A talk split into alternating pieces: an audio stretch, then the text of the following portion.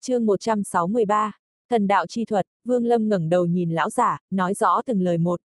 Tiền bối yên tâm, Vương mỗ xem xong thần đạo thuật sẽ lập tức rời đi từ nay về sau sẽ không bao giờ quay lại nữa.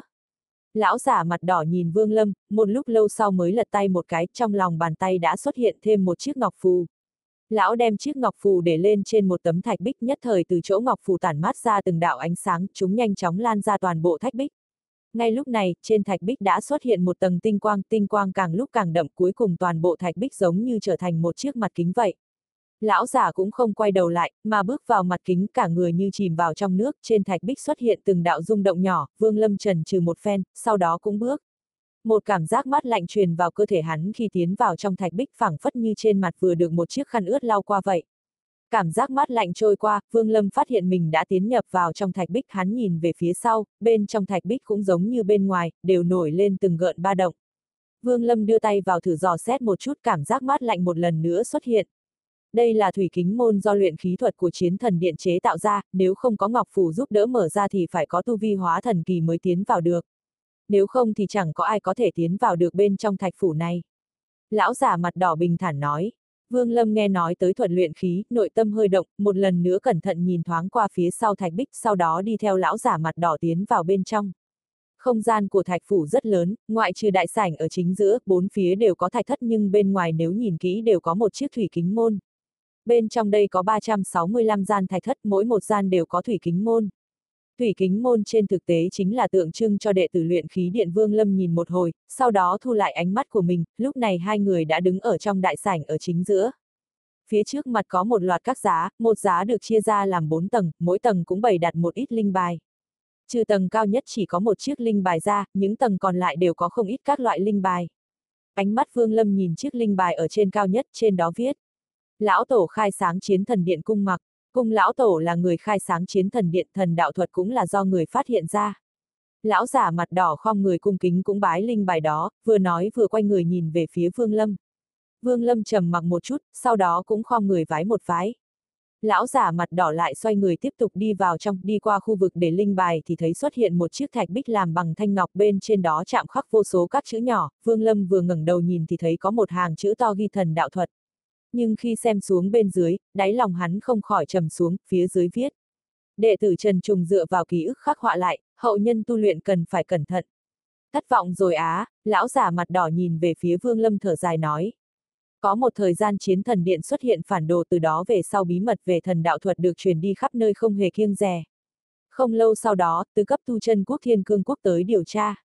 Bọn họ luận đàm với cung lão tổ xong thì mang thần đạo thuật nguyên thủy đi vài ngày sau đó cung lão tổ cũng đi vân du từ đó về sau không thấy trở về nữa.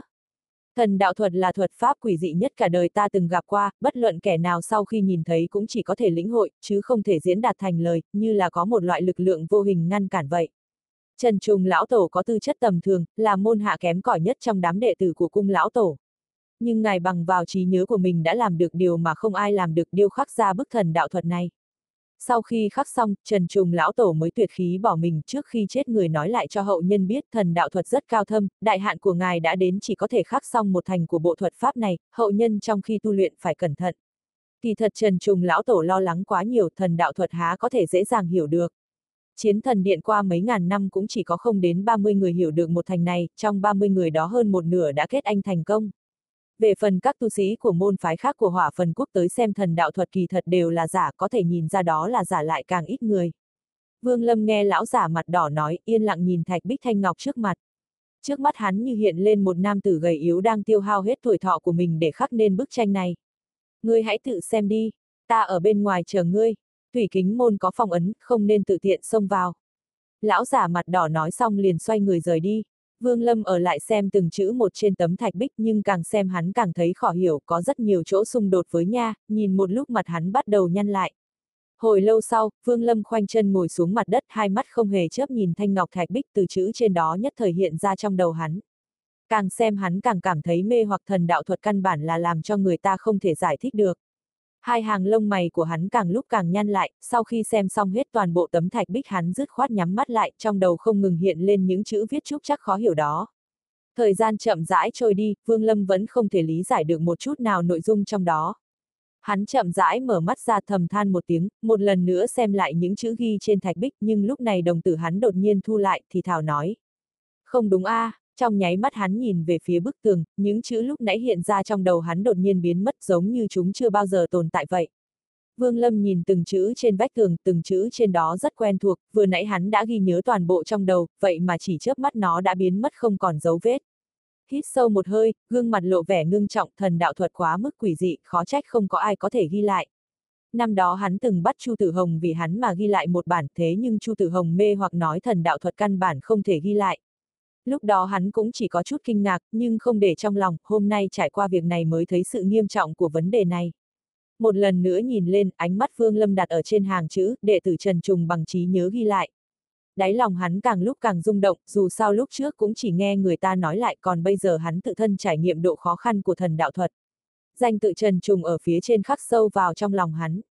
Hít một hơi khí lạnh, ánh mắt Vương Lâm lại một lần nữa nhìn xuống những chữ bên dưới, sau một nén nhang hắn lại ghi nhớ được toàn bộ. Tuy nhiên không lâu sau đó, một màn đó làn lặp lại, những thứ vừa ghi nhớ lại biến mất một cách quỷ dị. Lặp đi lặp lại mấy lần, sắc mặt Vương Lâm dần trở nên âm trầm, hắn nhìn chằm chằm vào thạch bích mắt không hề chớp.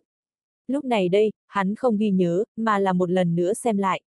Vương Lâm lần đầu tiên xem thần đạo thuật phải mất thời gian ba nén nhang, nhưng bây giờ hắn chỉ cần thời gian một nén nhang là đã nhìn hết một lần. Hai tròng mắt của hắn đảo qua càng lúc càng nhanh, dần dần chỉ dùng thời gian nửa nén nhang là đã xem hết tấm thạch bích. Thời gian chậm chậm trôi qua tốc độ của Vương Lâm càng lúc càng nhanh từ nửa nén nhang một lần trở thành ba lần. Tốc độ của hắn đang không ngừng gia tăng, chậm rãi, hai mắt hắn tràn ngập những tơ máu li thi từng cơn đau nhức từ mắt truyền tới. Không biết trải qua thời gian bao lâu, hai mắt Vương Lâm như hợp lại cùng một chỗ, nhưng thạch bích ở trước mặt vẫn tồn tại như cũ. Tốc độ đọc của hắn càng lúc càng nhanh, cuối cùng Vương Lâm mặc dù nhắm mắt lại, nhưng hai mắt vẫn cảm thấy đau đớn.